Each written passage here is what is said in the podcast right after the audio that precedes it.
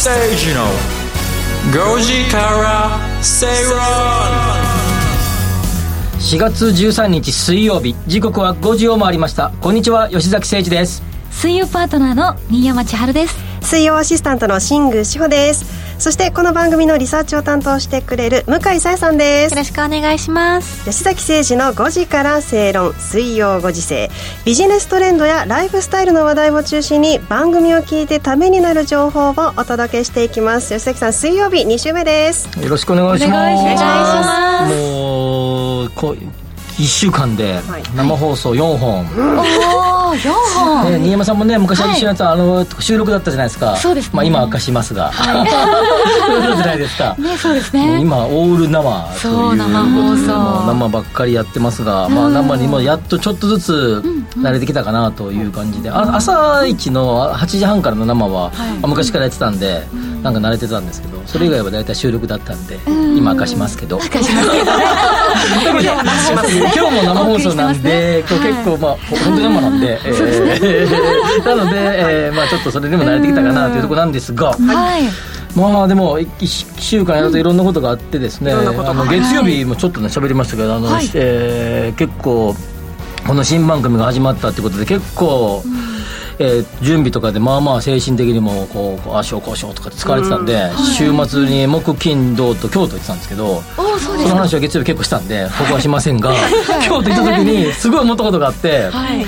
京都駅に降りてわ降りて、エスカレーターにこう乗ると京都駅のエスカレーターって、右側左側どっち乗ると思いますか関西どっちだろう大阪だと逆ですそもね。うんです大阪行くとなんか右に乗るじゃないですか、ねはい。あだから俺もこう間違いないように右に乗ろう。と僕でも一応出身があっちなんで、なんとなく右かなと思って右にふっと僕は行ったんですけど、はい。俺だけやんと思って、みんな左やんと思ってあれと思って、はい。京都あのえ年に数回、えーあのそれこそあの,、あのあるある番組で、あのあのねあの番組で あのあの京都を歩きながら、えー新山さんよくご存知のあるある方と一緒に京都街歩きをしながら不動産開設するっていうやつをやってますけど、その時にあのいいつも行くんで、あれ？と思って京都の街中って、えー確か右側乗るなと思ってあのエスカレーター乗るなと思ったんですけど、京都駅は左側だったネットで検索してみたら、京都駅だけは左で行く人が多いそうですね、駅だけ？え京都駅とかやっぱ観光客が多いから、そうだっていうふうにけネット上では出てましたけど僕それを初めてそれを体験して、えー京都駅は、えー左側で東京と同じパターンで大丈夫大丈夫ですから。結構かってぐちゃぐちゃですよね。確かに。そうどっちかわからない。関西の方は、うね東京と逆に、うん。そううん。いるじゃないですか。でもね東京の人はそのまま行くから行くから結構ぐちゃぐちゃでぐち 急いでる時はあ 行けないみたいなことが多かったり。そうそうそうそうそうそう。そう。大阪それねありますよねありますよね、うん。あでもね、はい全あそうそう。お同じ話でいくとエスカレーター論って僕すごくね、思ってることがあって、日本人って言うことをちゃんあなんていうかな言われたことをきっちり結構する国民性じゃないですか、マナーとかそういうルールを守るっていうのも国民性じゃないですか、特にか、まあ、さっきのね新山さんが関西の話をしてたけど、えーまあ、比較的関東の人っていうのはきちっと守るイメージが強くないですか？なんかね。あの東京の人はね。関西まあなんとなくええんちゃうか？みたいな感じで適当にやる人も多いかもしれへんけど 関西はあ関東は比較的ちゃんと守る中でも、はい。エスカレーターのよくあの案内とかに、えー右側を開けるなってよく書いてあるでしょ？今百貨店とか混雑するのでどちらも使ってくださいっていうことですよねあのところもありますね。あのメトロえーメトロとかの乗ってても、えー両方にちゃんとあさらに、えーどっかのどこやったかな？どっかの駅では1個開けるなと。あ、あ並んじゃうから。詰まっちゃうから。ははは。1個開けず一個だけ開けて乗るじゃないですか、はいはい。まあリュックとかね背負ってる人が後ろを開けたくなるけどかもしれないけどまあ本当は1個ずつ詰めろと。で右側も開けるなというふうに書いてあるのにもかかわらず、あれ守ってる人少ないと思いません？そうなんですかね。私も知らなかったです。あでもよくよく書いてあるね。それダメよ。ちゃんとあの右側歩くなと危険だから。なんでこのルールをこんだけ、ま、あのいろんなことを守る国民性の我が我々が守らないのか思うんですよよく僕は。人に合わせなきゃいけない人の顔を見ちゃう、ね、でも右はやっぱ歩く人もいるから気を使ってるから開けるのかもしれないし、まあ、接近しすぎたらなんかこうちょっとね嫌な感じがあるから開けるのかもわからないけどでもルール的には開けるな右側もえちゃんと乗れというルールじゃないですか。なるほどね、ええぎゅうぎゅうですねエスカレーターが。ねそう、ぎゅうぎゅうでででもさ逆にさ片一方しかなくてすごいずらーって並んでる時とかありますよね。エレベーターに乗るまでに2分ぐらいかかる時とかあるよね。あるよね。ありますね、混雑解消するためには、まあ、両方使ってもいいんじゃないかなとね。っていうふうに思うしそれが一応、えールール。そうかルールなんですね。ルールですからね。一応それを福岡かなんか行った時に福岡ではきちっとそれを守る守ってる人がところがあるらしくてそういうところもありますのでまあ、えーここで皆さん、はい。えー一応ルールはルールで、えー右側は歩いちゃダメです。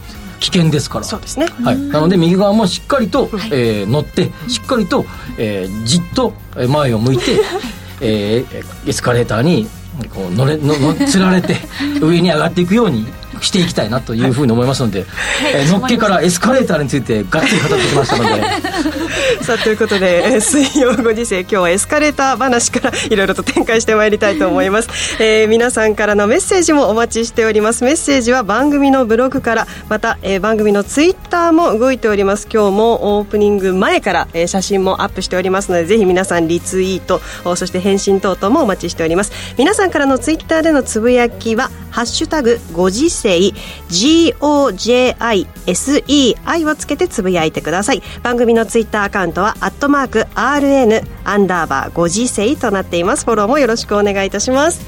さあそれでは番組進めてまいりましょう。この番組はロボットホームエアトランク東京アセットパートナーズ各社の提供でお送りします。吉崎誠二の5時から正論。ラジオ日経吉崎誠二の5時から正論東京虎ノ門から生放送でお送りしています。水曜日最初のコーナーはトレンドピックアップ。ビジネスライフスタイルで今話題になっているトピックスを取り上げていきます。それでは今日番組が取り上げるトピック向井さんからご紹介いただきます。最初ははい。最初のキーワードは教育系 YouTube です、はい子育て世代向けにオウンドメディア事業などを手掛けるアリナが運営する幼児小学生の保護者向け教育メディア。おうち教材の森が全国の中学生以下の子供がいる保護者200人を対象に子供が見ている教育系 YouTube チャンネルはとアンケート調査を実施しました。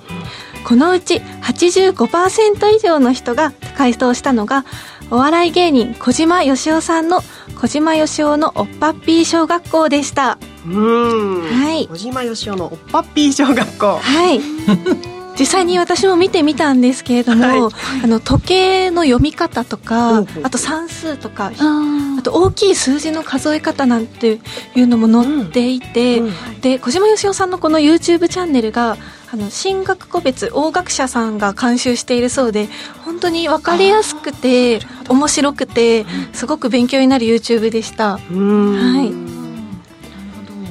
なんかこう勉強しなきゃいけないとかってじゃなくて面白がってこう子供が見たいって思う、ね、チャンネルだなって私も今日見させてもらったんですけど大人がそうなんですよ。大人が見てもね面白かったんですよ。面白いですよね。そうなんですよそう1枚なんか120円の吉尾ピザですみたいなそうピザ屋さんの格好してる、はい。そう小島よしおさんがいらっしゃって、ええ。2枚でいくらですかみたいな。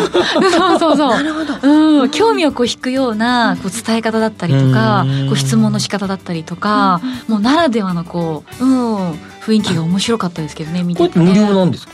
あ無料です、YouTube で見れるんです。あどこまで行っても無料なんですか？なんか登録チャンネルにしなきゃいけないとかそんなのもないんですか？ないはずです。私はもうほとんどの番組見れました。うん。あそうなはい、はい。コンテンツは無料で見られるようになってましたね、へえじゃあこれもうあれあの広告で、えー小島さんをはじめとした方々は儲けてるってことですね。収益上げてるってことそうでまあ YouTube のビジネスモデルとしてはそうもしれない。でじゃないとねあの使うだけですよね。まあ、小島よしおさんご自身が、えー早稲田大学の卒業ということで、まあ、芸人はもちろん YouTuber 語学センター副校長などなど多岐にわたって活躍をしているということなんです。うん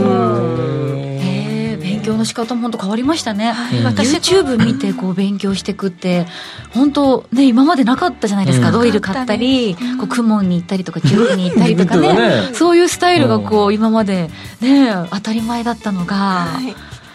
まさに私も YouTube で勉強はしたことなかったのでそれこそクモンだったりとか、学習塾にずっと通ってました。うん。はね。ただ教育でもこういうなんていうかある種の無料のいろんな教育の機会の、まあ、教育素材っていうものがいっぱいこうある中で、ただあのいろんな個々のあのしなんていうか学学力の格差っていうのはますます広がってるじゃないですか最近。以前に比べたら。これなんでなんですかね？なんかあの例えば例えばですよ言い方あれですけどこう塾に通うお金がないとかですね。そういうのがあるとあるとあれかわかんないけどこういうのがいっぱいあれば、十分無料のいろんな素材で学習できるじゃんと、それじゃああのえいい大学とかいいあ地頭にならないのかっていうと、まあ、多分そうでもなくて、やっぱななんとなくこうなんなんでしょうかねいろんなものがあっても差がつくのって何なんですかね。確かに。勉強ってね。れは数の多さとかになるんですかね。もう選べるものが多すぎておそうそうそうそうどれを選んでいいかわからないうん。だって参考書とか僕ら学生の頃に比べたらものすごくいっぱいありますよ今。すごいレベルが高い。なんかねあのいろいろ多分みみどの世代でも例えばさ桐原のなんとかシリーズがあったじゃん英語で。なんかね。やったよね、なんかね。あの山川の教科書とか。教科書とかねだよね。なんか俺たちの時代も変わらないから。桐原のなんか俺たちの5番とか言ってたなんかあのえ熟語とか単語とかばっかり出てくるから、はいもうひたすら覚えるはい口語表現とかばっかりみたいな、はい。そうですそうです。あの、Here we are の we がところがなかったりとか、カッコになってたりとかして、それ選んでみたいな感じとかさ。なんかそういうの、今でもあるのもあるし、どんどんどんどん新しく広がってきてるにもかかわらず、なんとなく、こう、その、な、なんだろうね。なんか、なんか、格差が格差がすごい広がってるなっていう感じはすごい感じるよね。なんかね。もうはい。こうやって YouTube で勉強していくと勉強って楽しいんだなって思う子供が増えるのかなとも思って、これからどうなっていくのかがちょっと楽しみだなとも思いました、教育のスタイルはいろいろと変わっているということで、まあ、YouTube という切り口でいきますと新山さんも YouTube チャンネルを やってらっしゃいますよね。えーありがとうございます。全然あのくあの、ね、車のチャンネルだったりとかが多いんで そう勉強とは全然違うんですけど結構コアなうん。アメ車好きの方が見てくださったりとか、そうしてるので、そうなんですよ。これ YouTube チャンネルとかうん。やってると、そこそこうん。アフとか入ってきて、まあまあ儲かるんですかいやいやいやその辺はホリプロさんに聞いていただいてあちらにいますよね。みんなで今あの向こう側の大人の顔を大人の顔ちょっと見てますよどうですかねちょっとニヤニヤされてますけどねちょっと後からねこっそり聞いてきますからね本当ですね笑顔でいますね今日ねギンガムチェックですからね半袖のギンガムチェックですからね彼はね今日ね後でみんなでこちらはリサーチしておきましょう続いてのキーワード参りましょうお願いしますはい続いてのキーワードは今はハーフバースデーを祝う時代です。吉崎さんハーフバースデーって何って台本に書いてるんですけど。あ俺が言うんですね。いやいやいやいや違うんですか？いや違うんですよ。え？お分かりになりますよね。ハーフバースデー分かりますよ。あの6ヶ月とかでしょ？お。当たりです。ですよね。はい。うん知らなくて、と 子供写真館のスタジオアリスが昭和生まれの子供がいる男女250人と令和生まれの子供がいる男女250人合わせて500人を対象に赤ちゃんのお祝い行事調査を実施しました、うん。お宮参り誕生日マタニティフォトなど赤ちゃんのお祝い行事や関連イベントに対して認知度や実施度を調査しました、その中で令和の傾向でしょうか。ハーフバースデーを祝ったと回答したのが昭和生まれの方が44 4%だったのに対して令和生まれはなんと38%に上りました。昭和生まれ4%に対して令和生まれ38%すごいですよね伸びてて。すごいですね。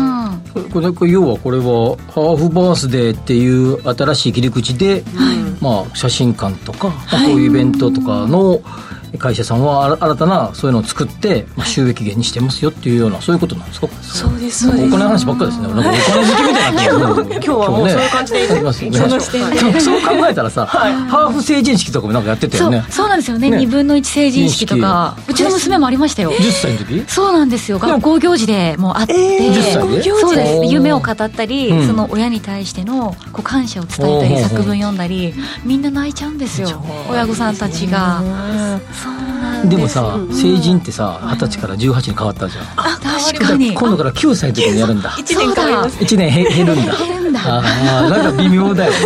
だから10歳ってなんか分かりやすいけど9ってなんか微妙だよね。確かに、うじゃあ逆に、うん。あのハーフ還暦とかもあの還暦とかもいいんじゃないですか？あ30歳とか。30歳ハーフ還暦。私ちょうどハーフあ還暦。ハーフ還暦。ですおおめでとうございます。おめでとうございます。なんかあんまり嬉しくない半分上半分だけ赤色で下は白のちゃんちゃんこ着るとか。紅白で紅白で紅白でちょうどいいんじゃないですかみたいな。微妙な気持ちになる還暦っていうワードがもう60歳っていうねワードに対してのハーフってちょっとあん。まりねうん。確かにこう意識しちゃいましただからこうやって新しいいろん。なことをこうイベント的なことをどん。どん。作っていくと、まあ、もちろん。それはこういう、えーイベイベンタリーなことをビジネスにしている会社にとってはとてもいいいろん。なものができていいと思うし、さらに、まあ、今のね新山さん。いろいろお話しされたけどそういうこともなんていうかないろいろみんなでみんなを祝い合う風土がこう醸成されていくと、なんかいいですよね。だから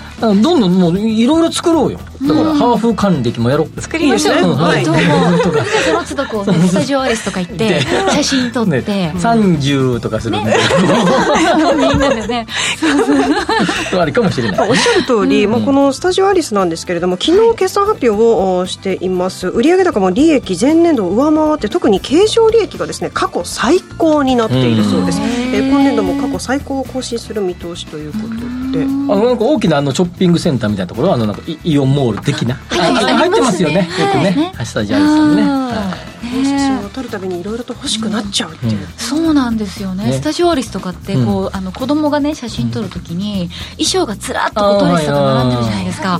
あれ何着借りても結構無料だったりするじゃないですか。そうなんですそれがそうなんですよ。でもなんか一着いくらじゃないんですねよ。よく見たらさこれはプラス2000円とかがないんですか？あちょっとねオプションみたいな。そうそうレースがいっぱいついてたりとかちょっと高級ラインもあるんですけど でもちょっとねそうそうそうこれは無料だったら 何着も借りたりするじゃないですか、はい。でも無料だからってね着せて後々やっぱり写真代で1枚いくらってなるからうん。そこはちゃんと考えないと。親御さんたちで実家に送るよとかね、そうそうそうそう。かける2になったりするから写真は。いはいがはい。両方に送るから。そうなんですよ。これはねくすぐられるということで、まあ、どんどん写真をね撮る。ね写真撮りました？佐々木慎吾さん。私全然撮ってない。潜在写真も3年ぐらいあの変えてないので。かじゃあちょっとじゃああれ昔の写真なわけですね潜在写真。そうですね。あのちょっと詐欺があるかもしれませんけど、はい、続いて参りましょう。続いてのキーワードがこちらです。はい。続いてのキーワードが働き方改革進む週休3日導入の動きです。週休3日。日です。うん。これ詳しい内容を教えてください。はい。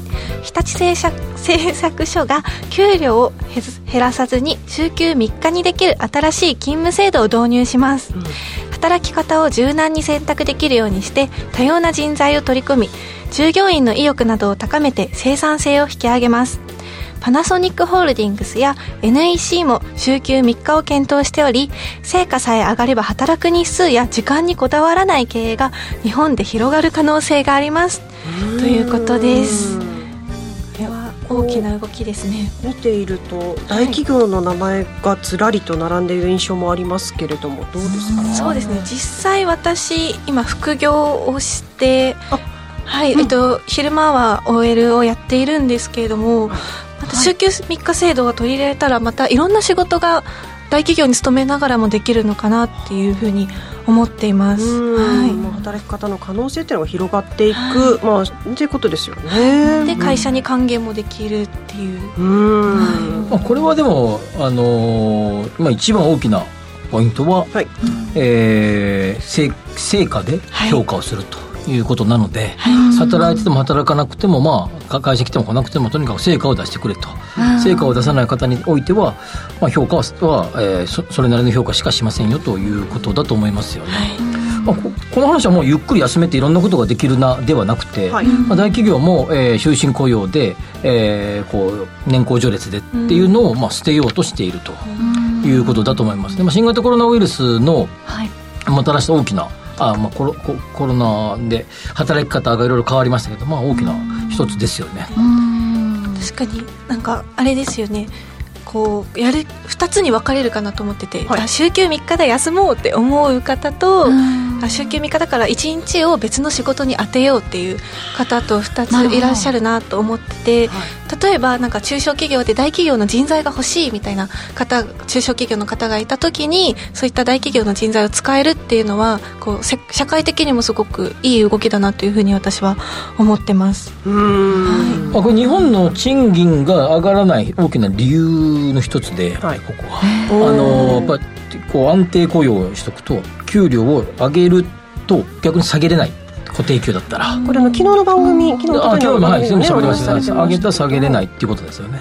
こういうふうなしていくと、上げる人あの上がる人は上がるし上がらない人は上がらないっていう形ができるので、まあ、あの今あのいろいろ政府の政策的にえーどんどん賃金を上げるようにしていきましょうというようにしている仕向けているけども、その前にこうこういう形の働き方働き方改革それは労働時間の働き方改革ではなくて、評価のされ方改革みたいなあ企業から見れば評価の仕方改革みたいなものが行われてそうその先に賃金の改革が行われることにより日本の、えー賃えー賃金自体が上がるかもしれないし下がるかもしれない。でもそうすると、まあ、100%起こることは格差が広がりますからね。そうですよね。格差が広まることをもう致し方がないというふうに容認せざるを得なくなってくる。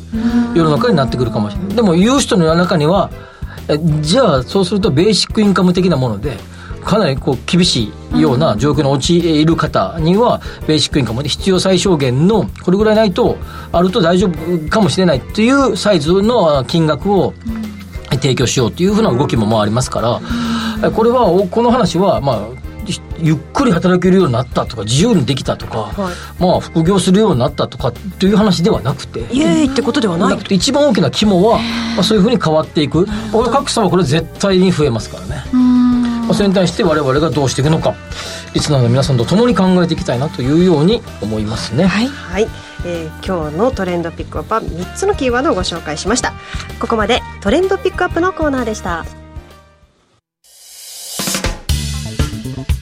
お聞きの放送はラジオ日経です。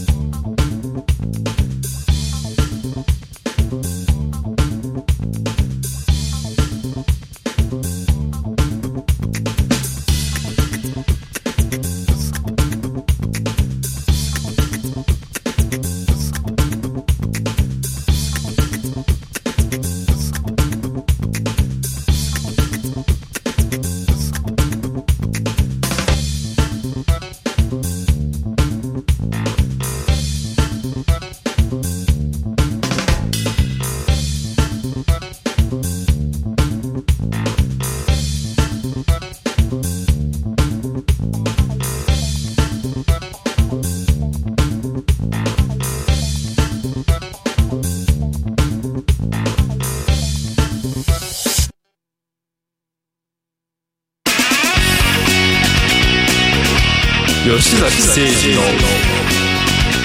5時から正論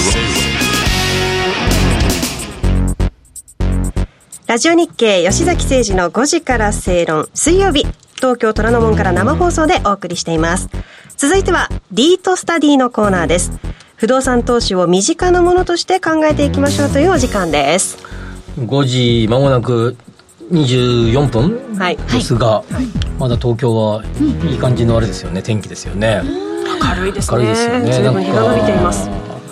昔初めてとあの関西から東京にこう住むようになった時に、はい関西の方が日が長いなと思ってましたけど、で30 2 3 0分もね関西の方が日が長いですよね、そうですよね。はいまあ、うん。ねもっとあれでしょ？私の地元はい、愛媛なんでやっぱり帰省したりすると、ずい。ぶん日が長いな、うん。東京に比べてって思いいまね。ますすよね。まだまだ全然ね。今はねもう東京。東京もねあれですけど多分福岡とか行くと1時間ぐらい違いますからね。そうするとまだまだ日が高いところですからね。いいですね。はい。まあ、そんなえー、あそう何が言いたかったかというと、これ間違いなく生ですよって言われて時間をね収録じゃないし生放送今日暑いですから。ねそう暑かったですね今日神ね山さん半袖。半袖。母さんも半袖僕だけなんかパーカー。長袖はい季節がよまあ、そんな中で、生放送です。今日もね J リートの話を少ししようかなっていうコーナーですが、前回少しお話をしました。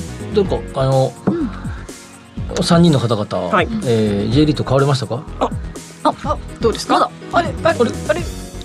私はまだ買ってはないんですが今銘柄をしっかりと見ているところで。あそうですか、はい。そうですか、はい。まあいろいろ金額 えっと今日のまあサイト見るとどれぐらいか分かんないけどえっとですねえっといろんな銘柄があってやっぱりあの60数銘柄の中で数万円のものからですね、えーすえー50えー80万70万80万みたいな高い銘柄までこうずらっといろいろなやつがありますけれども、はい。はい。まあ、そんな中で、えーまあ、安いものも高いものもあるんだけど、まあ、安いものが、えーいい高いものがいいとかそういう話ではまあなくてですね、一つが、えー分配金利回りっていうところをぜひ見てほしいなというように思います。分配金利回りですね。はい。であるまあ、ちょっとあるサイトをここの中で見ながらそれぞれの、えー、と分配金の利回りのリストっていうのがあって、はい。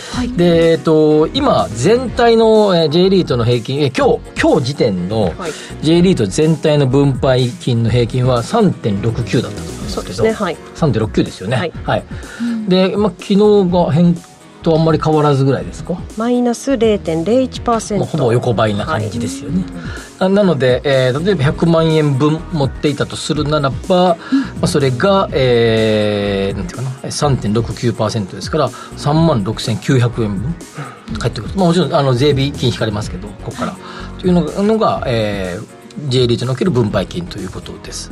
前もお話をしましたようにぶ J リートはいろんな不動産をこう一つの箱に入れて、まあ、ポートフォリオに入れてですね、まあ、その中で、えー上がる賃料だとか、あるいはそのポートフォリオに入れている不動産を売却した時の売却益などが、え原資になっていて、その原資を、えそれぞれの、え口数ですね、まあ、株数みたいなもんですね。口数に応じて、一株当たり、え3000円とか5000円とかっていう形で分配をしていくと。まあ、1万円のところもありますけど、分配していくというような形になっていて、えまあ、それの、えーまあ、それを、えーまあ、もらう形になる。まあ、いや企業に、株式における配当みたいなもんだということですが、決算の、はい。が大体、えー、一銘柄を除くと基本的にほぼほぼ全ほぼじゃなくてえー一銘柄を除いて全銘柄、えー決算が2回あるんですよ、はい。わかりますかね？4月決算だったら9月決算でこれ決算に対してその後に分配金がもらえるわけ、でこれよくわかりますかね？それぞれ1月の決、ね、ネットで検索すると1月決算分って、ね、出てくるんですよ1月決算3分、はいなえっと1月何月かな。2月が8銘柄ぐらいだったと思います。けど4月は少なくてあ3月は少なくて4銘柄だったかな。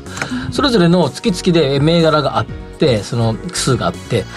で少なくとも何銘柄かあるんだよ。でこれどういうことかというと組み合わせればいいですか？組み合わうまく全部バラバラな6銘柄を買えば毎月分配されるえことになるねすごいい意味わかりますか？入ってくるそう、まあ、1月決算の分をいうんもあそうそうそう持っておくとはい。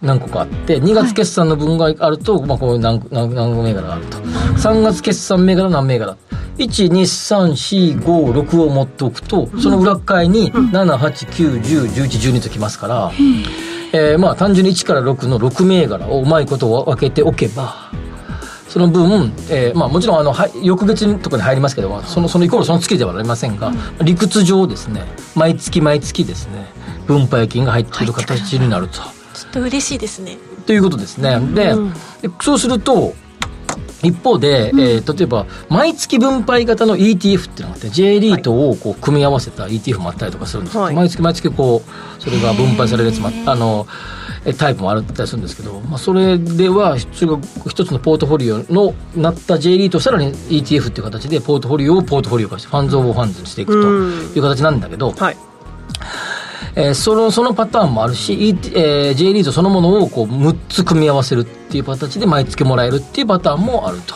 いうことで、まあ、どちらがいいかっていうのはそれぞれの見方でしょうけれども、まあ、一部のあのあっちはあのあれがかかるので、えーと、手数料、えーとえーと、運営、えーと、運用、えーと、費用がかかるので、なるほど。J リーグの場合はかかりませんので、まあ、そういう意味じゃ、J リーグと6つうまく組み合わせればいいというように、えー、毎月入ってくるようになる、そうすると年金みたいなもんですよね。あ将来にわたって、はい、それをうまくうまく重加算でやっていくと基本的には3.69%の利回りで入ってくるわけですから、まあ、あの理屈上はですよ、うん、1000万の、えー、お金を入れておくと36万9000円が、えー、入ってくる。1億円入れてると369万円。それをうまく組み合わせておけば理屈の上では年間369万円が12分割されて入ってくると。理屈上ですよ。計算上ですよ。もちろんそんなうまくいかないですけど。そうなるということで、まあ、369万ですから、はい、えー、12で割ると月30万ぐらい1億円で30万分ぐらいこう入ってくると。でじゃあ、えー、それがえー、普段の年金で皆さんがいくらぐらい回ってるか分からないけど、まあ、何十万とか年金をもらっているのに加えてそれを足していくとですね。それが将来の年金になる比較的 J リートって安定感がありますのであんまり大きくぶれたりしませんので、そうですか、はい、そうするとまあ年金用に持っておくというような方も結構多いんじゃないかなと思いますね。じゃあ銀行にそのね貯蓄して置いとくよりも、うん。その J リートとかでしっかりとその年金として、ね、お金がちゃんと入ってくるようなシステムにしておいた方が私とか40代とかにとってはちょっといいかなって僕はそう思いますね。僕僕も J リートある程度振り資産として振り分けて持ってますけどやっぱあのなんか入ってきますもんね。ずっとね。そうですか、うん、ちょこちょこちょこちょこ。ということはこれ年齢とか始めるタイミングっていうのはもう早い方がいいあもちろんタイミング見計らっていろいろあるかもしれないけど、うん、別に早いからダメとか遅いからダメとかわけばなくて、まあ、いつでも、まあ、今まああったらあるある一定の割合はリート、リートのような比較的安安全とまで言わないけどあんまりブレの少ないブラタリティの少ない、うん、投資をしとくっていうのはいいんじゃないか。ただもちろん今の配当のお話で価格下落リスクは当然つきまとい。ますし、まあ、リスクがあるということで逆に価格上昇可能性もあるわけですから。まあ、上昇リスクは一応あるんだけれども、うん、まあ長期的に見ればそんなに大きく落ちてる感じではない、まあ、落ちるこの数か月落ちたなとかあったりするんだけど、はい、5年とかの単位で見たらそんな大きなことっていうのはあんまりないので。うんまあ、リーマンショックの後とかコロナの時とか、ガタッと落ちる時はあるかもしれない、まあ、それは株式でも同じですから、ある程度そういう、えー、大きなリスクはしょうがないと割り切りつつもそれを除けばですねまあまあずっといい感じで伸び続けるっていうのが。えーまあ、安定感があるっていうのが J, J リートの特徴。でこの年12回って実は大きくて、はい、日本株でもちろんそれも組み合わせできるんですけど株式でも、の言ってもやっぱり3月決算の会社がやっぱ日本多いので、うん、そうですよね。あんまりこうばらけてるっていうイメージそこまでないですよね。よね、まあ、12月が多かったり3月多かったりするんですよね、えー、そうするとまあ年2回中間配当があって決算配当があると、まあ、年2回の配当のパターンが日本株のまあパターンですけど、はい、まあなかなかそれをうまく組み合わせてどうのこうのっていうのはまあまあやってる方もいるようですけども、えー、個人的にはまあまあその妙結構妙テクニックがいるんじゃないかなと思うんだけど日本株でやると、はい、まあ、J リーグと比較的それがうまくできるんじゃないかなっていうので僕は年12回配当を受け取るということをイメージした J リート投資っていうのはありじゃないかなというように思いますね。はい。まあ、決算のタイミングでぜひ皆さんこう組み合わせてというお話でございました、はい、以上ここまでリートスタディのコーナーでした。お聞きの放送はラジオ日経です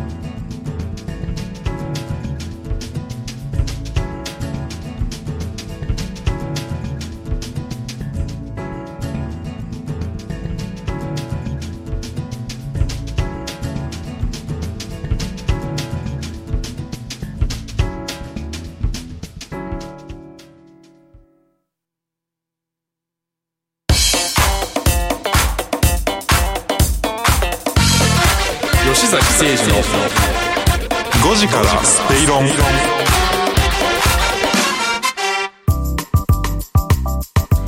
ラジオ日経吉崎誠二の5時から正論夕暮れ時東京虎ノ門から生放送でお届けしています。明るいですね。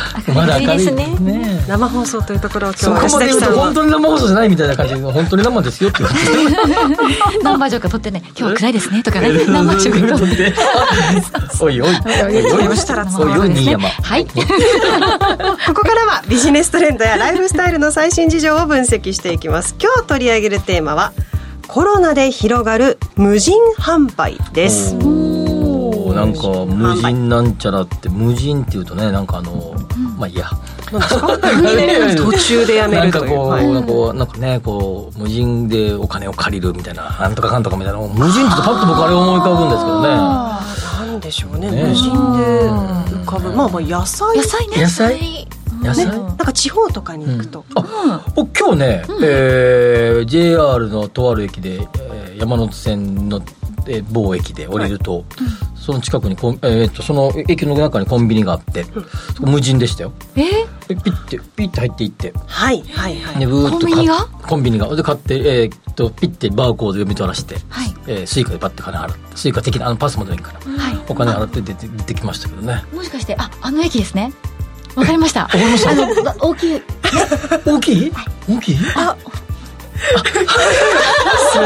ラジラジオでねこしょこしょ話をされる方私初めて見たような気がしますけれども。ねもありますよねありますよね。僕ちなみにその駅はあの明治色駅でした。ああそうですか。あ違う違う違うもしかして吉崎さんが住まれてるお家の可能性があるちょっって言ったんですけどすごいねあのびっくりしたんですようんそう私もその私が行ったの行ったのは大崎駅だったんですけど、駅の中にそれこそ無人のコンビニがあって、そう新しいなと思っ面てちょっとドキドキします。ちょっと待って。そうなんですよ。新山千春って山手線乗る、全然乗ります。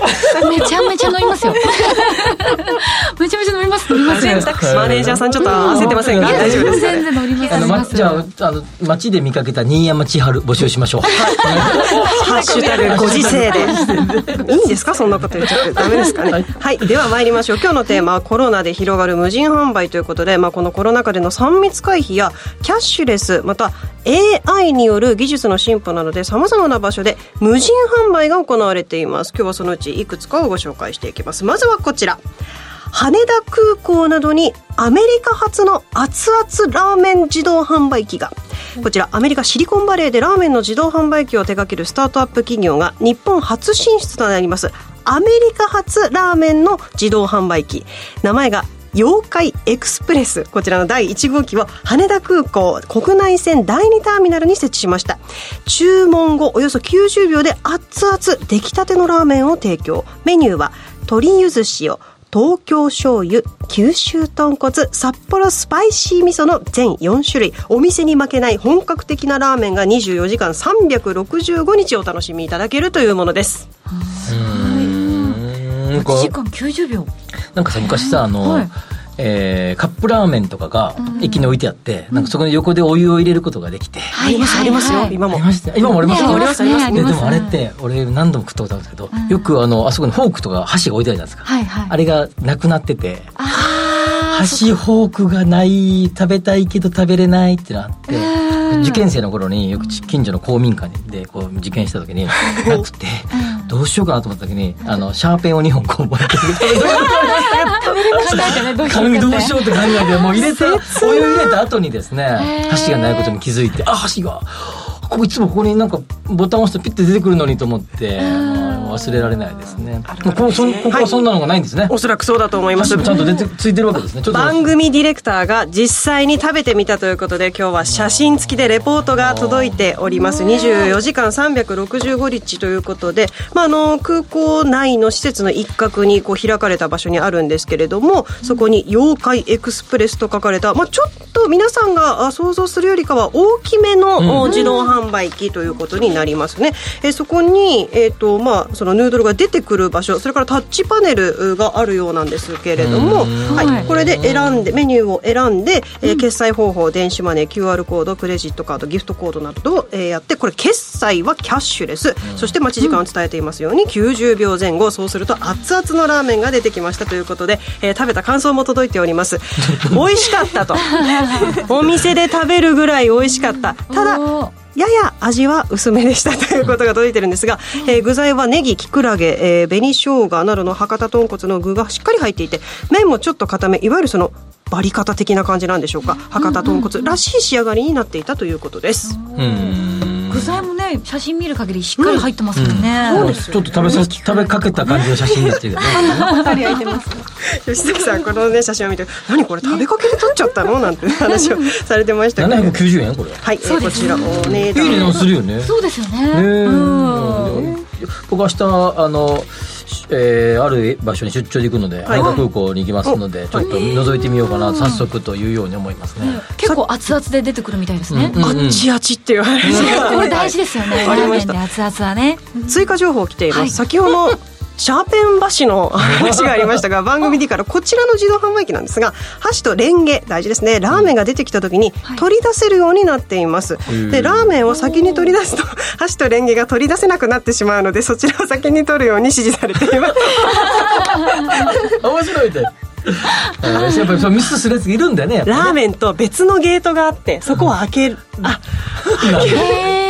同時に開くようにゲートがなって。進んでますな。すごいですね。改善されてますね。でもねこれがアメリカ初のラーメン自動販売機ということで、まあ、羽田空港のほか首都高の芝浦パーキングエリアにも、えまた昨日までの期間限定で東京駅にもあったそうです。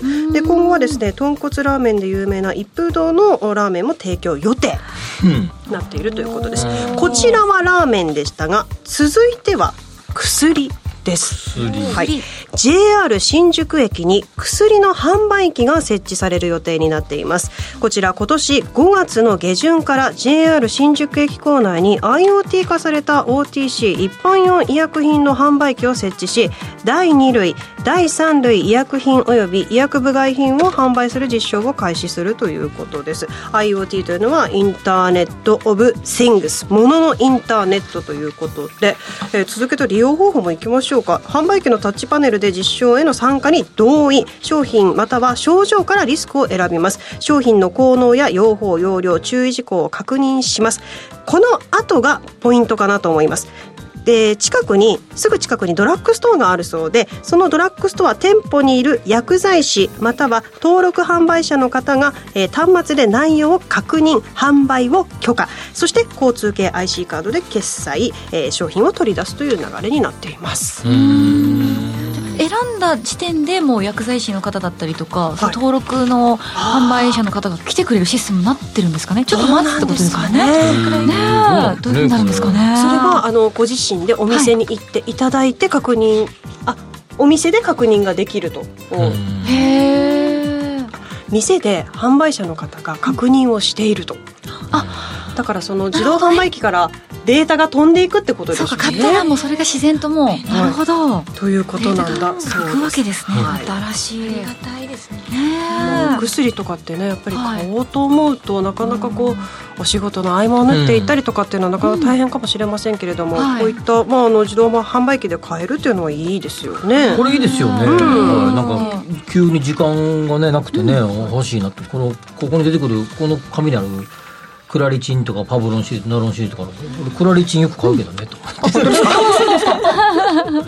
思いながらねまあやはりこう無人販売となると一番のメリットとなるのがこの人件費のまあ削減ということで特に小売業においては生産性向上につながるとの期待も持たれているんだそうです。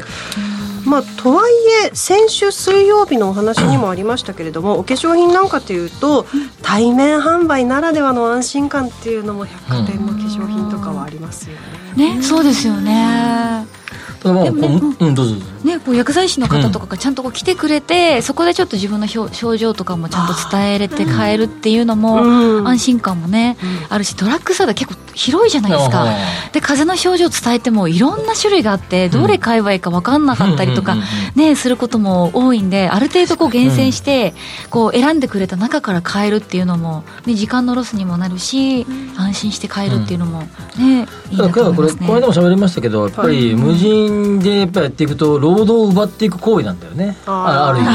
そういう意味じゃね。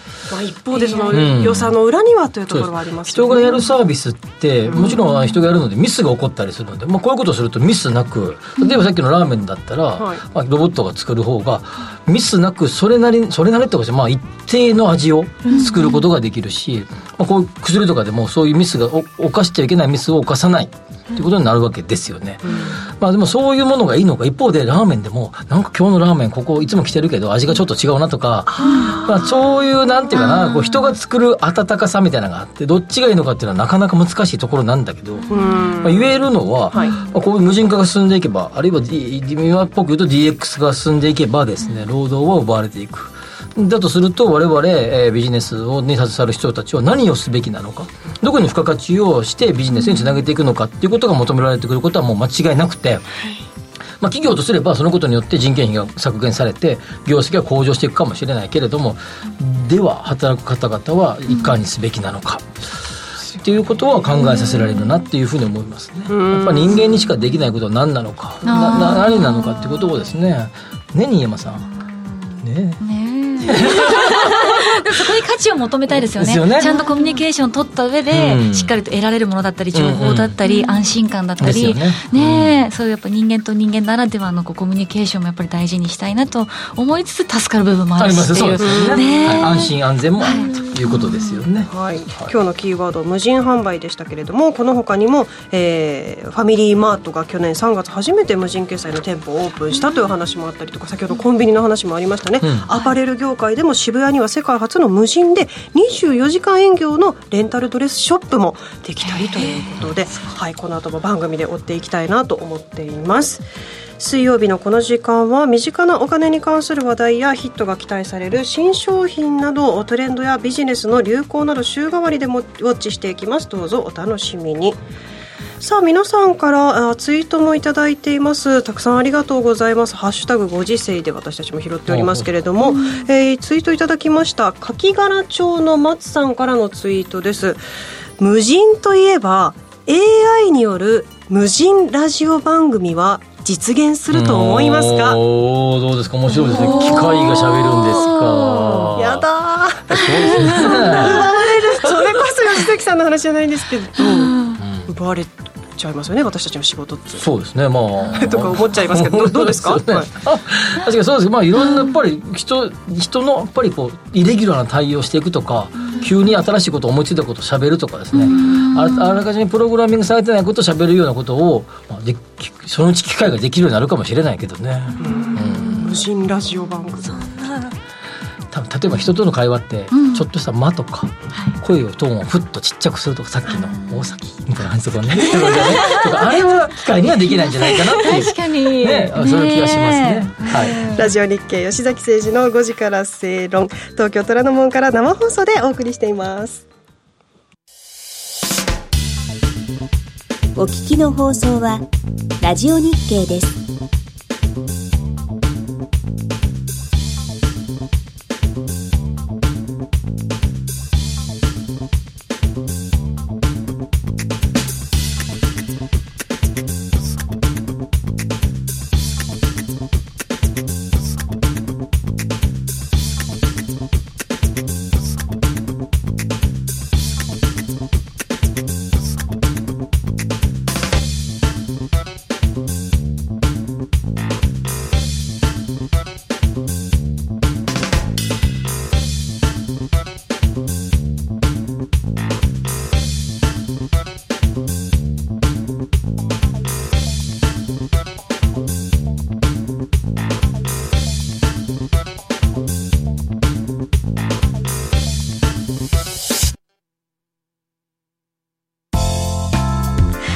エンディングです。この番組はロボットホームエアトランク東京アセットパートナーズ各社の提供でお送りしました。なお実際に投資をされる際の判断はご自身でしていただきますようお願いいたします。水曜日新山さんいかがだったでしょうか？いや本当あっという間なんですよね。いつも50分が、うん、ねでもその中でもこう毎回新しいこうトレンドの情報がいろいろとね聞けるので私も勉強になります。また来週もよろしくお願いいたします、ね、お願いします。ここまでのお相手は？吉崎誠二と？新山千春と？向井沙耶と？新宮志保でした。来週も夕方5時にラジオ日経でお会いいたしましょう